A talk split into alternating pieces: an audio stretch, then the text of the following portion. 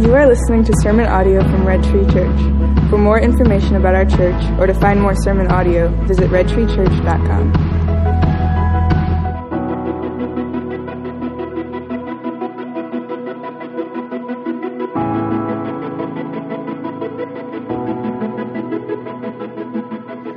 Morning, church. It's good to be up here. Good to be up here. I was off for a couple weeks and you let me back, which is a good sign. It's a good sign. Uh, so we're continuing our study today in Mark. We're going to be in Mark chapter 6, and I want to get to it really quick because we got a lot to cover. Um, but, but as you guys are turning there, which by the way, if you don't have a Bible with you this morning and you uh, are not the type that you, you want to digitize your Bible, we have house Bibles in the end of each row. We would love for you to grab one of those and, and read along with us today. Um, if you don't have a Bible, if you don't have access to a physical copy of God's Word, please just snag one of those, or even better yet, talk to one of our pastors and we will get you one minus the coffee stains. Because uh, we want to make sure that you all have access to God's Word. So we're in Mark chapter 6 today. Um, and as you're turning there, I think it's cool to reflect on this. Pastor Craig talked about how we have a family of churches. Uh, this morning, already, and by already I mean like 12 hours ago, uh, our brothers and sisters in Mumbai at the gathering actually had a baptism Sunday. And so, two new believers baptized, uh, publicly professing their faith in Christ. Really, really cool. And we're going to talk about that a little bit later in the sermon. But I wanted us to start there with this idea that, man, we are part of something bigger than a room in a middle school in West County. We are part of the kingdom of God, and God is living and active and moving and calling his children to him on every place on this planet. Uh, here in West County, in St. Louis, in the midst of our comfort and affluence, and in Mumbai, India, in the midst of religious minority, and in uh, places in the Middle East and Asia where it is illegal and people are actively persecuted. God is moving and calling his people to him, and we have been invited to participate in that kingdom. What a blessing. Amen? So we are in Mark chapter 6 today. Uh, and we're going to be doing something a little weird. So we're going to be starting in verse, uh, our passage today starts in verse 14. I'm actually going to read the last part of last week's passage. We're going to start in 6 verse 7, but our, our main text today starts in, uh, in 14 and goes through 29. And the reason we're doing this is this. We've talked several times in our time in Mark about this, this theological concept called the Markan sandwich, right? Which is just a great theological term. I love the idea that at some point, somewhere, a seminary professor was like, people are going to be talking about this phenomenon for years. Let's call it a sandwich. That way, pastors can stand in front of their congregation with total conviction say that today's passage is a sandwich. But anyway, uh, Mark, Mark, uh, he constructs the book in such a way where oftentimes he tells a story and then he pauses and tells another story in the middle of the first story and then ends the story, right? So the kind of this A, B, A setup. And what happens is the middle story provides an interpretive lens for the larger story that, that kind of sandwiches it in. In fact, Mark does this. We're not, we're not going to talk about this in our study of Mark much because it, it gets like way into the weeds. But Mark actually doesn't just do A, B, A. Sometimes he does A, B, C, B, A, which just gets like, man, Mark, come on. Like we've only got 40 minutes on a Sunday. But, but you get, you get what I'm saying. So our text today is the center of the sandwich. It's the meat in the middle and, uh, it's, it's, it's, it's surrounded by this Jesus, Jesus is sending out of his 12 to do ministry. So last week when Pastor Craig taught, at the very end of the text, there's this part right where Jesus is essentially rejected by his home community. And then after that, he sends out his followers to participate in his work. He commissions them to go and preach the word and to cast out demons and to heal people who are sick. And he sends them out to do that. And then we get our story. And then uh, next week, we're going to talk about how they come back and they're all stoked and excited and Jesus gathers them together. And that's where we have the famous story, the feeding of the 5,000. Every time we've hit one of these sandwiches in Mark up to this point, we've handled it in one sermon, but the body of text is so large that, that we've kind of divided it up a little bit. And so I wanted to make you aware of what we're doing and that we're looking at this text today that really serves as an interpretive lens for a text we've already read and the text we're going to engage next week. And so I would strongly encourage you guys in your personal study over the course of this week to engage this a little bit. Look at the text we're studying today and actually, actually contemplate on how it speaks into the text we've already been in and the text we're going into because there's just a lot of meat on the bone here. But we're going to start, just to put it in context, in verse 7. So the seventh verse of the sixth chapter of the Gospel according to Mark tells us this. And he, being Jesus, called the twelve and began to send them out two by two and gave them authority over the unclean spirits. He charged them to take nothing for their journey except a staff, no bread, no bag, no money in their belts, but to wear sandals and not put on two tunics. And he said to them, whenever you enter a house, stay there until you depart from there. And if any place will not receive you and they will not listen to you, when you leave, shake off the dust that is on your feet as a testimony against them. So they went out and proclaimed that people should repent. And they cast out demons and anointed with oil many who were sick and healed them. And then this begins today's text in verse 14. King Herod heard of it, for Jesus' name had become known. Some said, John the Baptist has been raised from the dead. That is why these miraculous powers are at work in him. And others said, he is Elijah. And others said, he is a prophet like one of the prophets of old. But when Herod heard of it, he said, John, whom I beheaded, has been raised. For it was Herod who had sent and seized John and bound him in prison for the sake of Herodias, his brother Philip's wife, because he had married her. For John had been saying to Herod, it is not lawful for you to have your brother's wife. And Herodias had a grudge against him and wanted to put him to death. But she could not, for Herod feared John, knowing he was a righteous and holy man, and he kept him safe. When he heard him, he was greatly perplexed, and yet he heard him gladly. But an opportunity came when Herod on his birthday gave a banquet for his nobles and military commanders and the leading men of Galilee. And when Herodias' daughter came in and danced, she pleased Herod and his guests, and the king said to the girl, Ask me for what you wish, and I will give it to you. And he vowed to her, Whatever you ask me, I will give to you up to half my kingdom. And she went out and said to her mother, For what should I ask? And she said, The head of John the Baptist. And she came in immediately with haste to the king and asked, saying, I want you to give me at once the head of John the Baptist on a platter. And the king was exceedingly sorry, but because of his oaths and his guests, he did not want to break his word to her. And immediately the king sent an executioner with orders to bring John's head. He went and beheaded him in the prison and brought his head on a platter and gave it to the girl, and the girl gave it to her mother. When his disciples heard of it, they came and took his body and laid it in a tomb. And this is the word of the Lord. What a bummer, right? What a bummer of a story.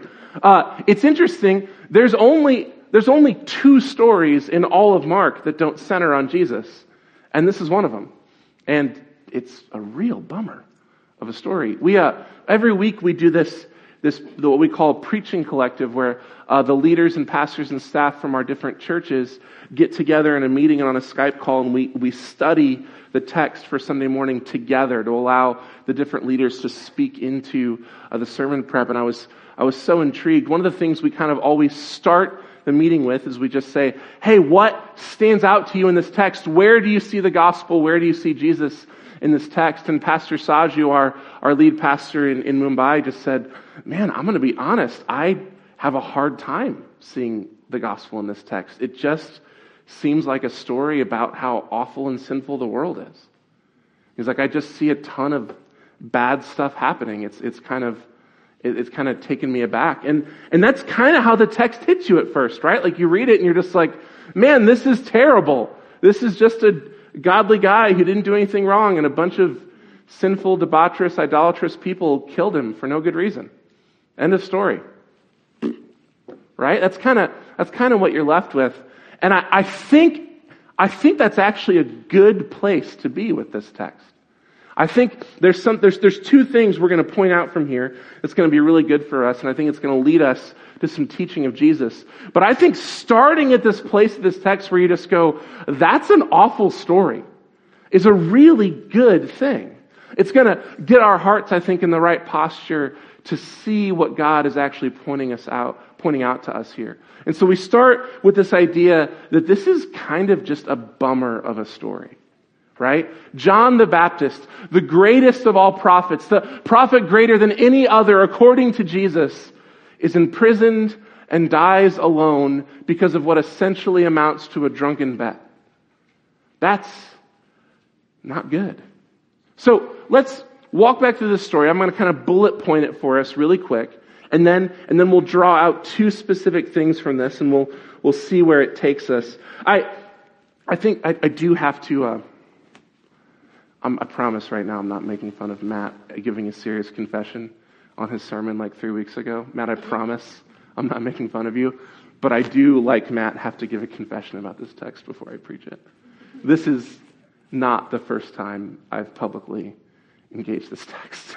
One time when I was in high school, or not high school, I was in middle school, uh, I, I was in the drama team at my church youth group, and it was, it was as lame as it sounds. Uh, but they gave an assignment where you were supposed to write a poem about a passage of scripture that was impactful to you. And I was in middle school, so you can guess how seriously I took that assignment because I thought it was the dumbest thing on earth. And so I picked this passage. It was supposed to be something like that you, you know, actually engaged the gospel in. But I picked this passage and essentially made a limerick about it.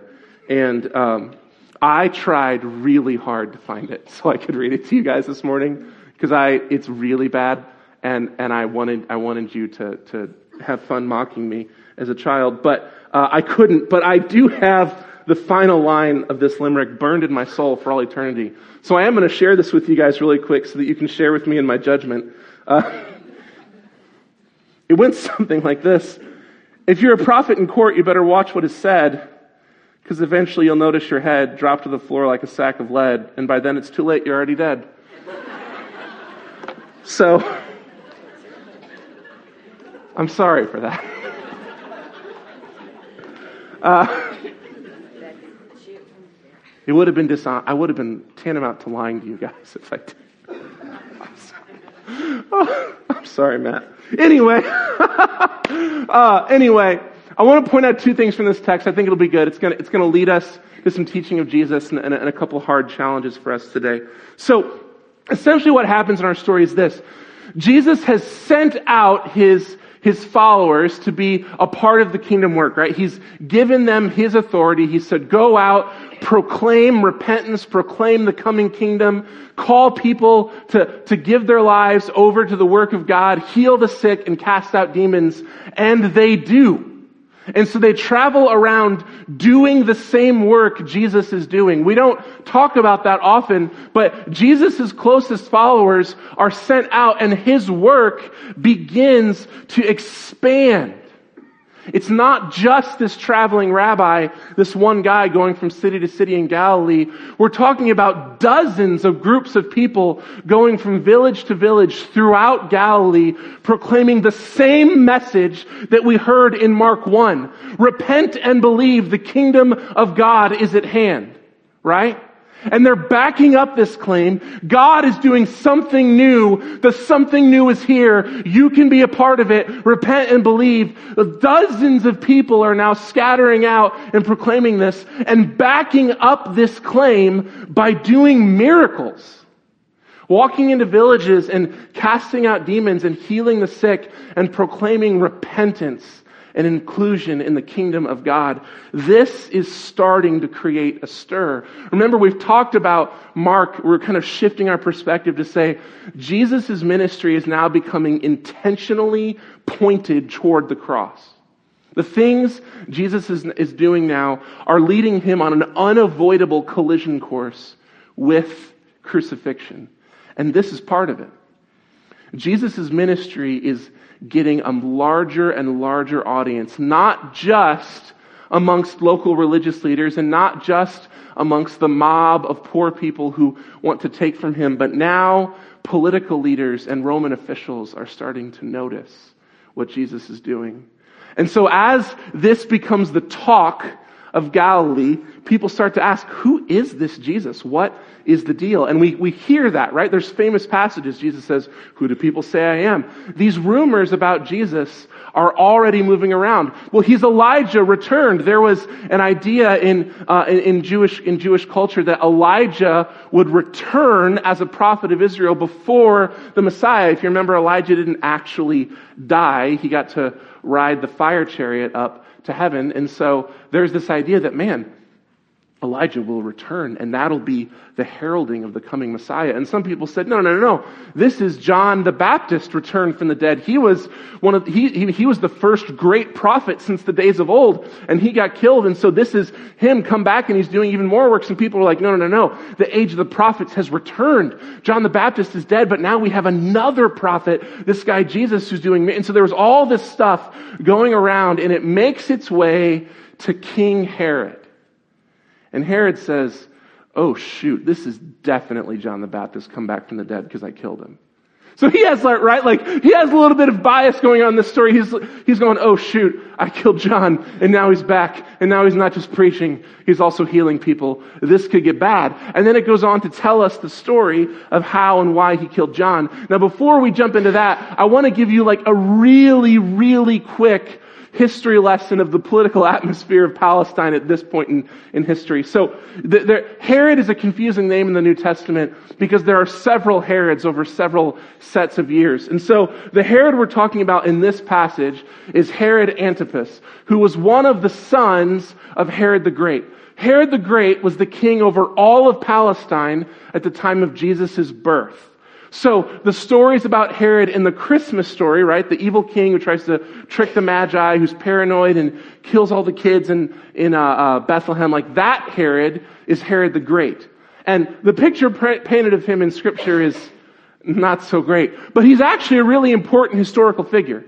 Herod the Great was placed over Palestine, which included basically most of Israel. He was placed over Palestine by Roman authority. And the interesting thing about Herod was that he was Jewish. And so Herod saw his reign over Israel as messianic in nature. What, what he kind of saw his, his reign as is he said, I am taking my people and I am making them culturally relevant in the day of the Roman Empire. I can modernize Israel. I can make us a province to be noticed amongst this Roman Empire. And he actually succeeded. He built several really important coastal cities along the Mediterranean. He built up Jerusalem into a world power city, and he also built a thriving industry between the Sea of Galilee and the Mediterranean Sea. The dude was actually politically a genius. He modern, I mean, he brought plumbing to Jerusalem. He, he really did, like, he made Palestine an important province in, in the Roman Empire to the point that he became noticed and he became respected. And so he looked at this kind of Hellenization, this Romanizing of Palestine and said, this is the way of salvation. This is how Israel becomes important again. Look at me. I am like a Messiah.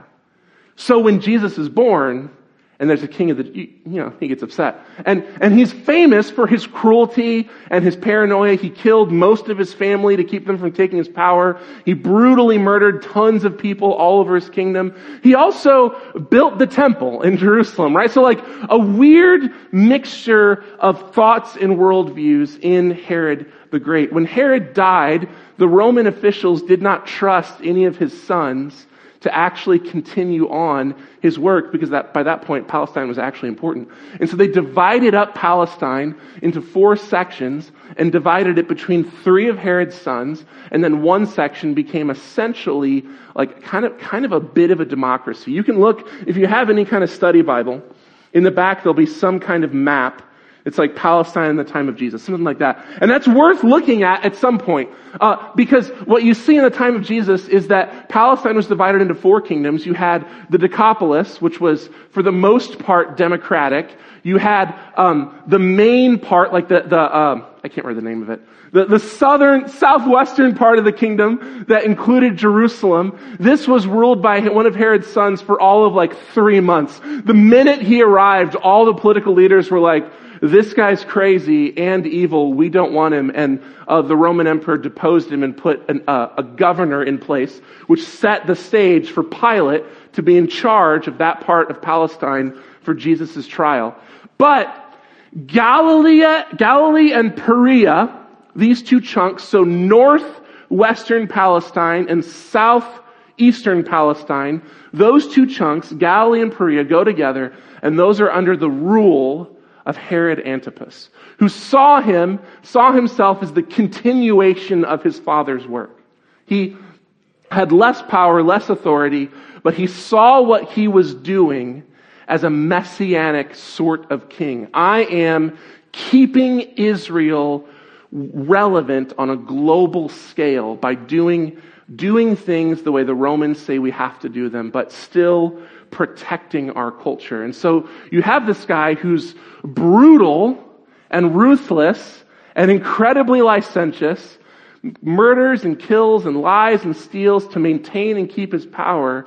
And yet he holds on to his Jewish heritage. He poured tons of money into sustaining the synagogue system in Galilee, which by the way, created the outlet for Jesus' ministry. Jesus traveled from city to city preaching in the synagogues, a lot of which were paid for by Herod Antipas, this, this evil dude. And so to get, that's kind of to give you the picture. This, Herod is an interesting character. Herod Antipas, I think, is even a more interesting character because he has so little actual power and authority and yet such grandiose ideas of his ability to essentially continue Israel's uh, uh, divine heritage, right? He, he's an interesting character, to living totally given over to the passions of the flesh and to his own evil desires, and yet seeking to hold on to his religious and spiritual heritage at the same time. He's an interesting character. So, he has John the Baptist, this prophet, arrested. He has him arrested because he had decided, uh, he had wooed his sister-in-law into divorcing his brother, who's Philip the Tetrarch, who rules that northeastern section. He had wooed his sister-in-law, who was also his niece, into leaving his brother and marrying him. I know, kind of soap opera-ish, right? And so she moves in with him and uh, brings her daughter with her. And actually, uh, he had to divorce his wife, who was uh, the princess of Nabatea, which caused an internal war in Palestine, which got him deposed. But anyway, he's a mess. He, he woos his sister-in-law. She divorces his brother and marries him, moves in with him. And John the Baptist, being a Jewish prophet, looking at this king who claims messianic ministry, who claims to be a, a representative of God's covenant on the global scale, and he calls him out for his hypocrisy and says, You are no king of Israel. You are violating the law. It is not lawful for you to have your brother's wife. That is adultery and that is incest. Those are, those are condemned by the law. You, you are a hypocrite. He calls him out, uh, which makes them angry and makes the wife angry. And so they have him arrested and placed in his fortress in southern Perea, uh, very, like down, down close to where the, the Dead Sea meets the Jordan River in the southern part of Palestine. Has him imprisoned there, and he stays there for a long time. And he, his life becomes this weird mixture of rotting in a prison cell and starving because at that point in time in, in these kind of Roman prisons, you were imprisoned, but there was no care. If people didn't bring you food and clothes, you just starved to death. And so John's followers are taking care of him, and every now and then Herod will call him to court to hear him preach or teach or expound the scriptures. And I love this description it gives where it says, Herod was perplexed by what John taught, but heard him gladly. Herod has this weird relationship with John. He knows he's holy. He knows he's a prophet. And something in him, in his Jewish heritage, says this man is important. And so he hears him, he listens to his teaching, but it perplexes him. He doesn't engage it fully. And there's this tension where his wife wants him to kill John, but he won't do it. And it's this whole back and forth. And we know how the story ends, right? Herod has a big blowout birthday party for himself, invites all his generals and all his officials, and has his stepdaughter slash grandniece come out and do some erotic dancing for everyone. Uh, who little little wasted, they enjoy it a ton. They he tells her he'll give her some grand gift because of how good her dancing was. She, uh, via her mom, asks for John the Baptist's head on a platter, as dramatic as only a teenage girl could do. Uh, and he grants the request. Not because he wants to, but because everyone's watching and I can't look weak or I can't go back on my word in front of all my bros. So he kills John the Baptist, has his head cut off, delivered on a platter. John's followers hear about it and they bury his body. And that's kind of the story, right? I want us, I want us to look at two aspects of this story. We're going to look at Herod and we're going to look at John the Baptist. We've already talked about why Herod is so interesting in this story, but I think this is actually going to have bearing for us as we, as we think about how we engage this. John the Baptist, or, or Herod, is, is this torn character, right? He's divided between his heritage, his, his Jewishness, and also his success, his power, his Roman governorness, right? He sees John as a holy man. He knows he's a prophet. He gladly hears him teach. And yet he's perplexed. And yet he lives his life totally given over to his flesh. Right? I mean, we can, we can debate the political benefits of the Herods being in power and God's sovereignty over that, but when it comes to character, can't imagine that being a relevant discussion today about character and competency in political leadership. I don't know. I better back off that one. Uh, but when it comes to his character, I mean, Herod's a dirtbag. He, he couldn't be any worse. He lies, he kills, he steals, he murders, he's ruthless. He, um, he is sexually deviant. He woos his own sister in law, right? He commits adultery and incest, all this different stuff. Just could not be any more debased, any more given over to the passions of his flesh. And yet, he won't let go of his, his heritage, his faith heritage.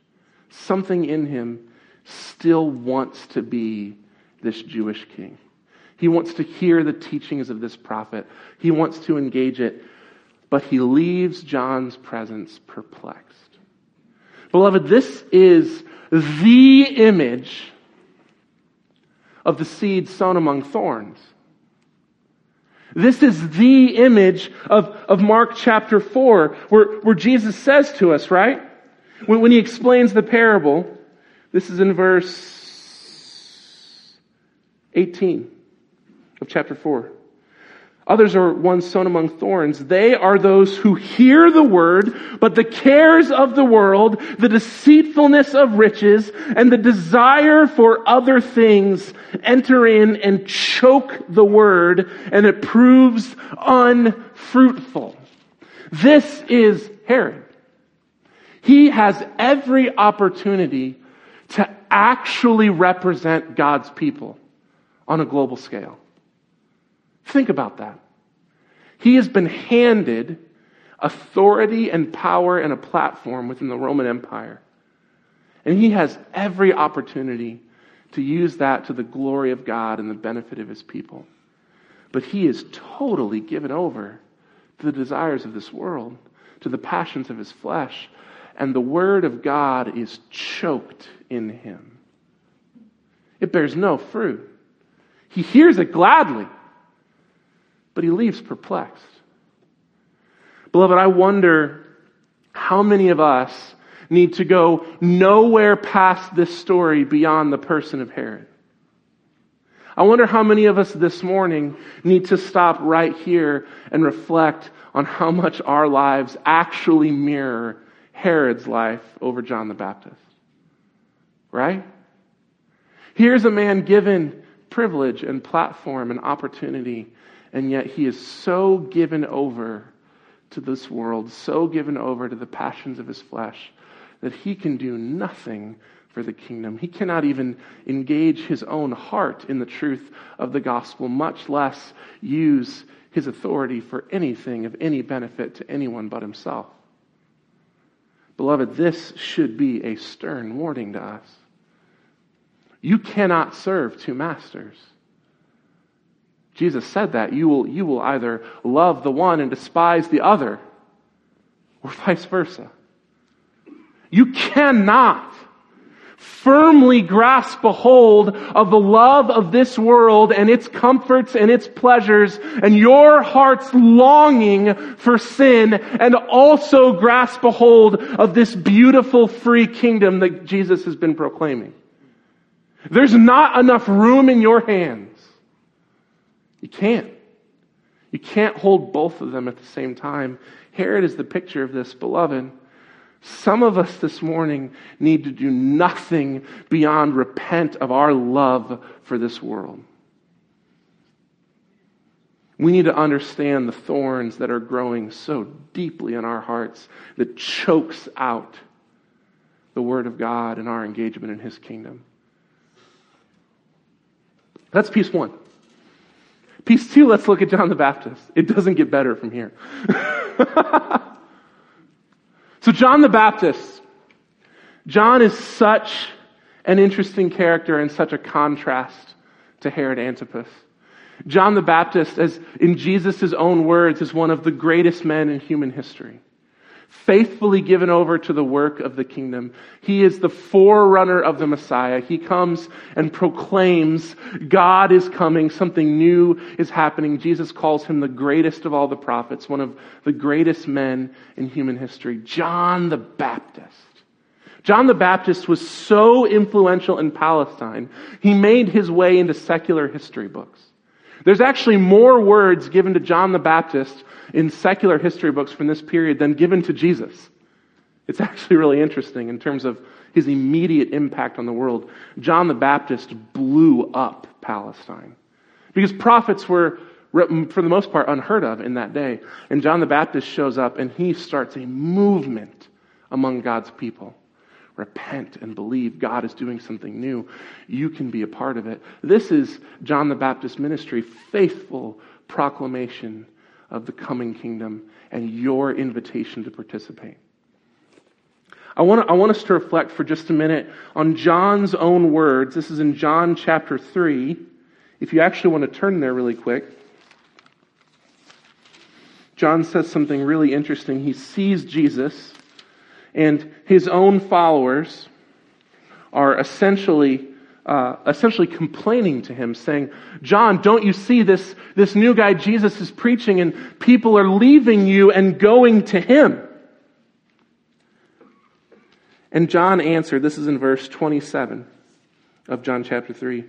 John the Baptist answered, A person cannot receive even one thing unless it is given to him from heaven. This is John's perspective on his authority and his platform and his position as a prophet. A person cannot receive even one thing unless it is given to him from heaven.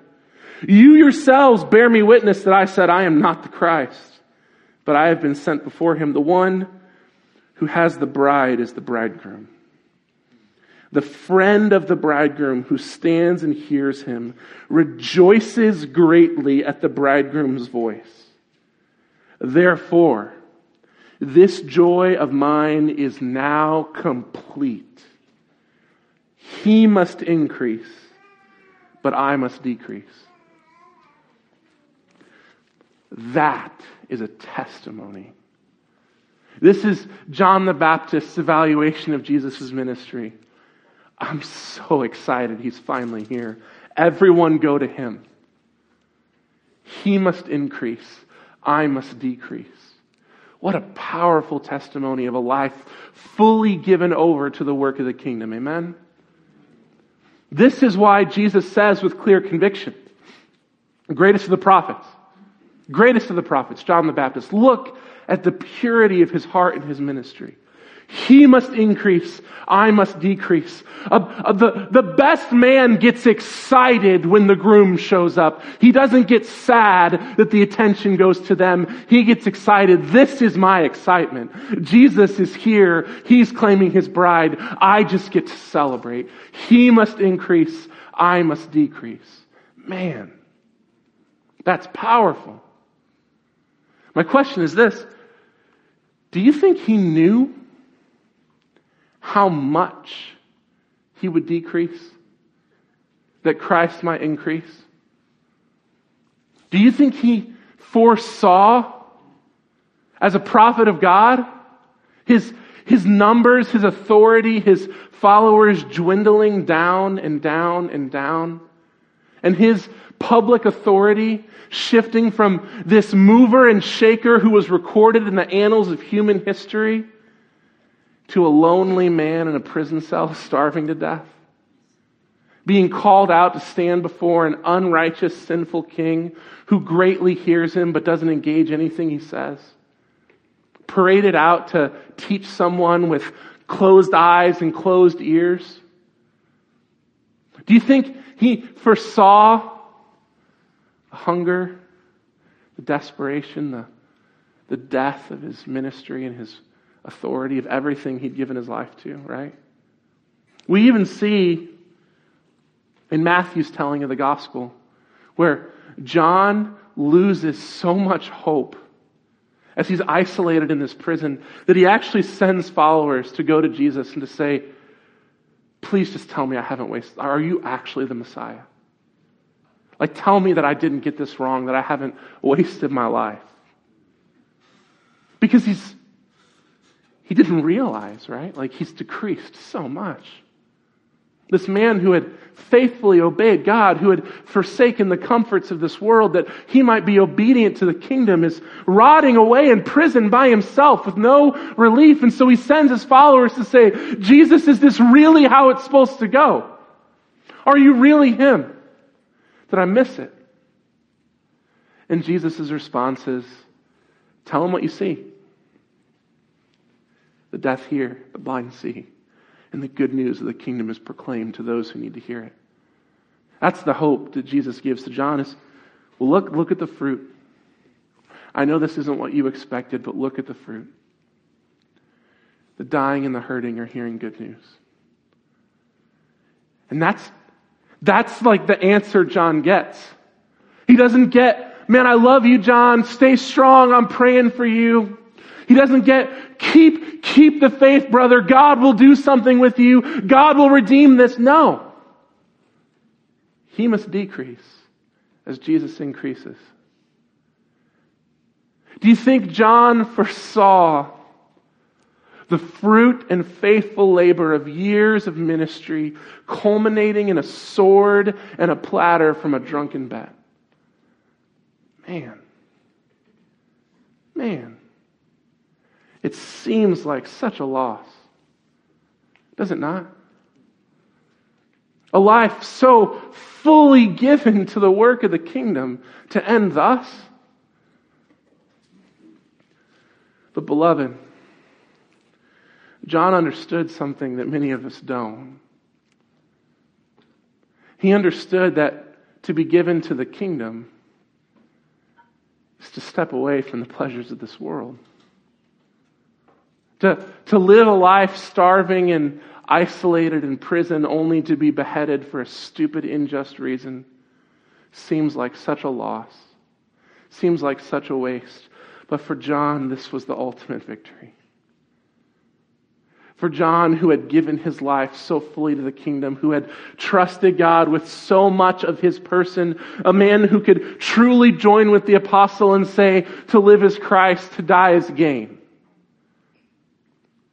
For John, the loss of his life was the gain of his victory.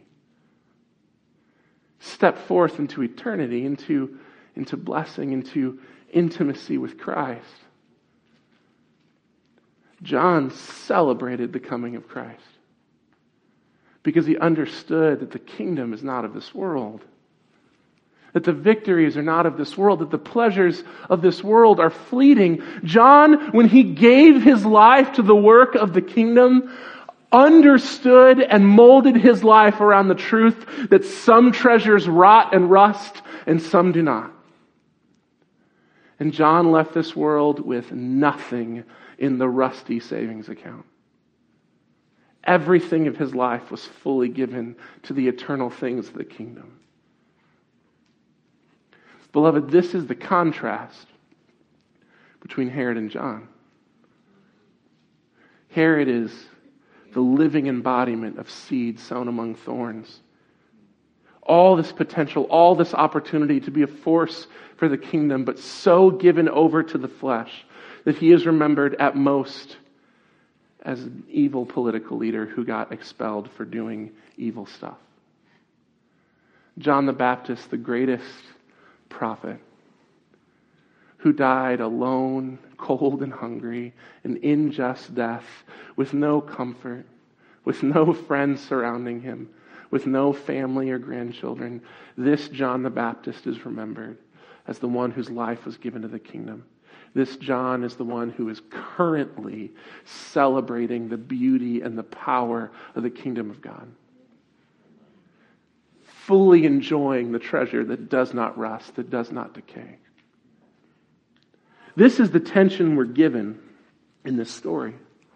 And, and by the way, to, to give you a larger context, this is the image that Mark is handing to, to his listeners to, to put context around the larger story of Jesus' followers partaking in the work of the ministry, right?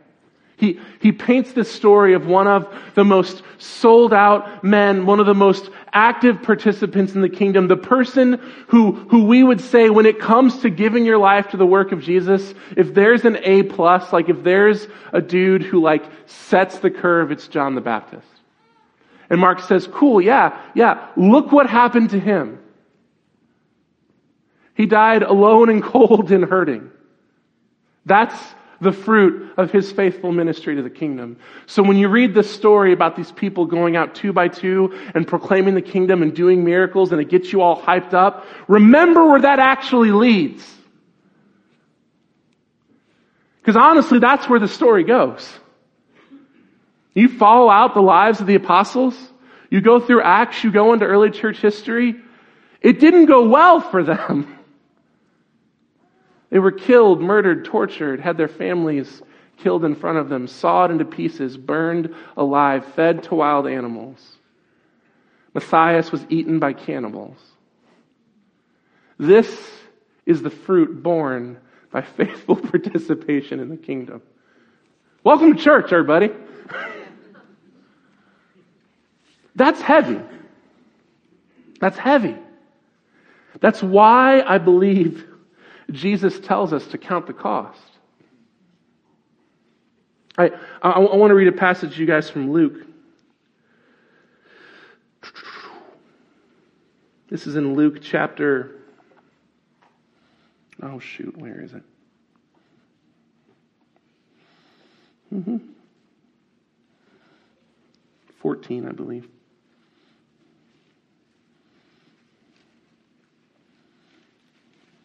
Yeah, here it is.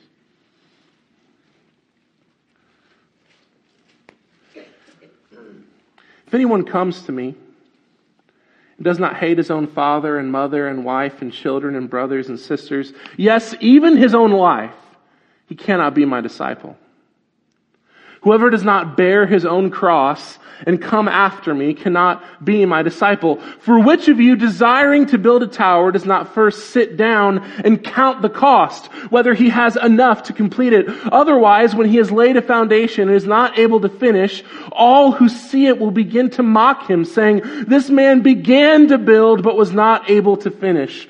Or what king going out to encounter another king in war will not sit down and first deliberate whether he has, is able with 10,000 to meet him who comes against him with 20,000? And if not, while the other is a great way off, he sends a delegation and asks for terms of peace. So therefore, any of you who does not renounce all that he has cannot be my disciple.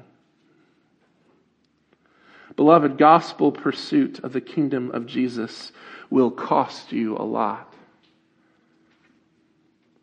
And I mean that. I know that's not necessarily a popular, happy thing to say, but this is the message of our Jesus. Repent, believe, the kingdom is at hand. God is doing something new. You can be a part of it. It's awesome, but it will cost you. You have to actually give yourself over to this. Because the kingdom of God is in direct opposition to the kingdom of this world. Because the way of the gospel, the way of our Jesus, is not the way of this world. And if you want to give your life to the way of Jesus, there are parts of your life that are already given over to this world that must be sacrificed, that must change, that must die and it is costly. I can't, I don't want to sugarcoat that for you. This is the truth of the gospel. Jesus has called you to die unto yourself, to give yourself fully to the kingdom, to sacrifice all else for the sake of the treasure that does not rust. That's what Jesus has called us to. And that's a lot. Pastor Jeff always used to say, Jesus doesn't want to be first in your life as though you had a series of drawers and he just wants to be the top drawer. No, Jesus is the context for your life. He's the chest you put the other drawers in.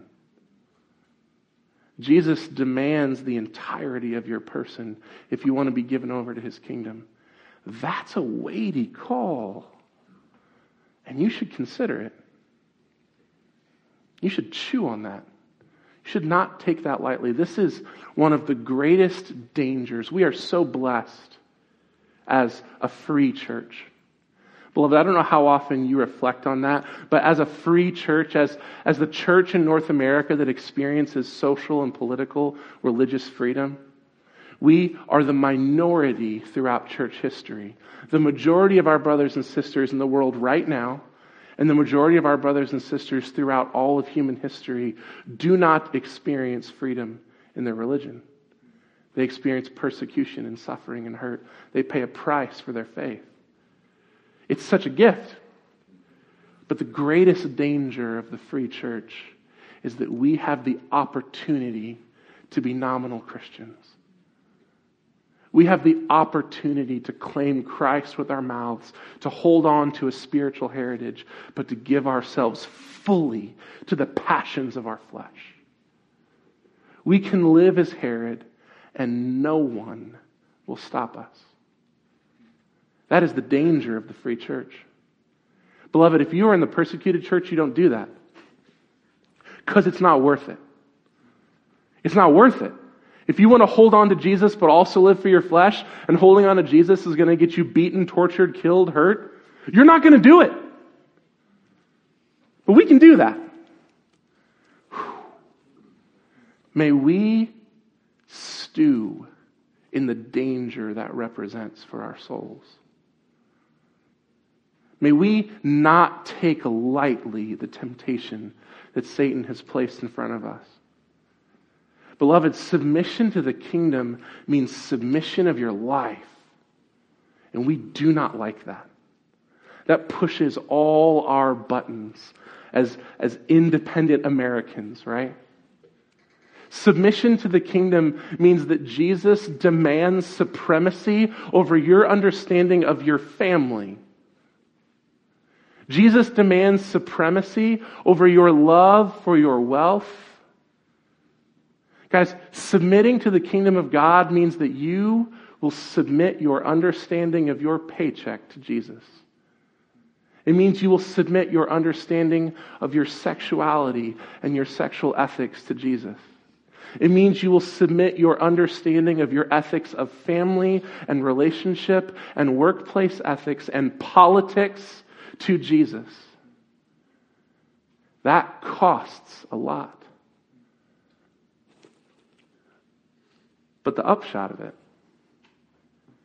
is that really that stuff doesn't matter. Beloved, this is the message of our Jesus. Not, not that, hey, you want to follow me? It's really terrible. No, no, no. The message of our Jesus is yes, you must give up your life, but I promise you, what you give up doesn't actually matter. Come on. What you give up, it, it fades away, it rots, it burns, it rusts, it's nothing.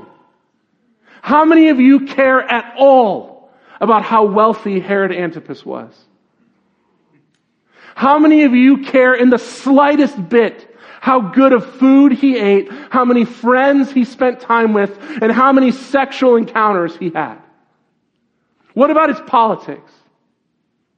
What about his, his ethics? None of those things matter. They have rotted away to dust. You can go to Israel and you can see ruins of some buildings he built. None of them are doing anything anymore. This is everything the world has to offer. Dust and ruin and rust. But beloved, our sweet Jesus offers us a kingdom that is eternal, a life that is real, that does not fade, an abundance and a freedom that never passes away. This is the gospel. That the treasure offered by Jesus lasts. That what this world has to offer is nothing in light of it. Beloved, may we be a people who, who actually weed our hearts. May we pluck those thorny bushes that, that choke out the power of the word in our life, and may we give ourselves fully to the kingdom. May we count the cost of actual submission, of actual giving our lives over, of not living a nominal cultural Christianity because that's acceptable, but actually giving ourselves to the work of Jesus, to things that actually matter, that actually have eternal significance. May we do that. Because the stuff we're striving for, the stuff that seems so important, man, it just rots. It's nothing. It's nothing. How many of you know how much money your great, great, great grandpa had in the savings account? It's nothing. It, it doesn't last. Why would we give ourselves over to meaningless labor when the kingdom has been handed to us free? Beloved, take, eat, participate. You are invited. This is the, the offer of our Jesus. May we be a people that count the cost and gladly pay it. I'm going to end with a story and then we're going to, we're going to pray. We, uh, I said this morning that it was a baptism Sunday at the gathering. Gonna, we, uh, can you put that picture up on the screen? This is Mazar. He was baptized this morning in Mumbai, India. He's been invited into the kingdom. It's beautiful. It's powerful. Um, he, up until this morning, was a Muslim imam. He was a pastor in the Muslim church. And Jeff and Saju have been meeting with him for several months, on and off, even before the Nevilles moved there. They've been meeting with them, uh, with him, chatting, going through the Gospel of Mark together, talking, going back and forth. And this last week, when they met, uh, he sat with them and he said, Man, I, I, I, know the gospel is true. I know Jesus is my Savior. I know I want this. I'm, I'm ready to give my life over to the kingdom. I'm ready to be baptized. I'm ready to participate. How beautiful. We can celebrate that. But hear this. He told them this a good long while after he arrived at this conclusion. He spent many weeks chewing on that conviction and thinking about it. Because he was counting the cost. He's a pastor in the Muslim community. Like, he, the minute he stepped into that water to be baptized, he lost his livelihood and his, and his income, and all of his academic training became useless. Not to mention the fact that he will certainly be disowned by his entire family and his entire faith community who he's been around his entire life. Now, Mumbai is a, is a huge city and they experience a lot more religious freedom than large parts of India. But the reality is His life is, has a very real danger over it. There are large groups of people in India who will have no qualms about killing him inside, on sight. And that is real. For the rest of his life. If he wanders into certain areas of the city or goes to certain villages, he will die for being baptized and professing Christ. And he will die separated from his family and separated from his friends. That is a very real choice that one of our brothers in Christ made last week. And he was baptized this morning while we were all asleep. Praise be to God that our brother has been included in the kingdom. That we will, that we will share with him at the wedding feast of the Lamb. Amen? Amen? But beloved, how many of us, if we are honest, have counted the cost of participation in Christ like our brother has? How many of us, if we were honest, if we were handed the same price tag for our salvation as our brother was, how many of us would give that a few weeks pause and then submit to baptism? Beloved, I don't say that to make us feel guilty. I'm not trying to make you feel like garbage. I want to celebrate our brother.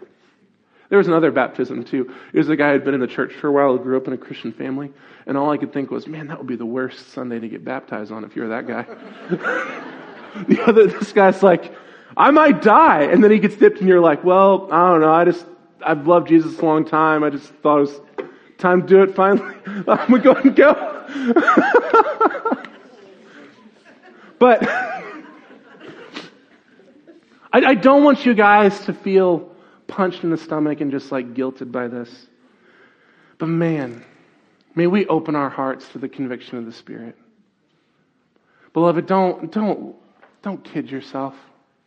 Let's not sit in this room and lie to ourselves until we can leave and kind of be made comfortable again. Let's actually acknowledge the fact that most of us in this room model our lives much closer to Herod Antipas than we do to John the Baptist. Let's be honest about that this morning because there's no point in lying about it. Because your Jesus is still sweet and he still loves you and he still invites you to repentance and giving yourself to the kingdom. Beloved, imagine if this community was fully given over to the work of the kingdom. That the cares of this world lost their pleasure. That the treasures of this world lost their shine. And this group of people fully gave themselves over to the work. Imagine the eternal significance of that. Oh, Jesus, we pray that you would do this work in our hearts. Jesus, may you convict us. May you shine a painful spotlight on the thorns that we tend and care for as precious in our hearts. God, may you shine a stark light on the garden of our hearts, the things that, that we tend and keep and hold sacred that choke out your word in our lives. God, may we be a people who count the cost, who see the immense value of the treasure offered to us, and who actually give ourselves over to it. May we not be a people who build half a tower and run away. May we be a people who actually submit every area of our lives, no matter how painful and no matter how sacred, to your truth. Jesus, we cannot do this without you. It was your work on the cross that made the kingdom significant, and it is your call on our hearts that allow us to actually forsake our flesh and love you. Jesus, do this work in our hearts. Convict us and change us. We love you.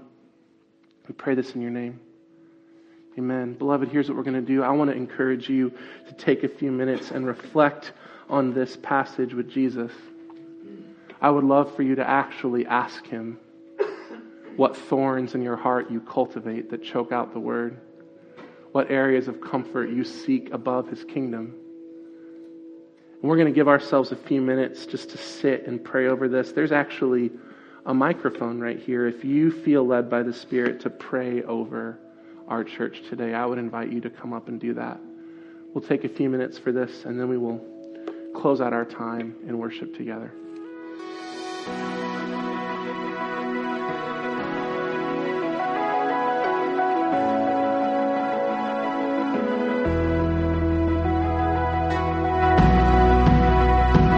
Thank you for listening to this sermon from Red Tree Church.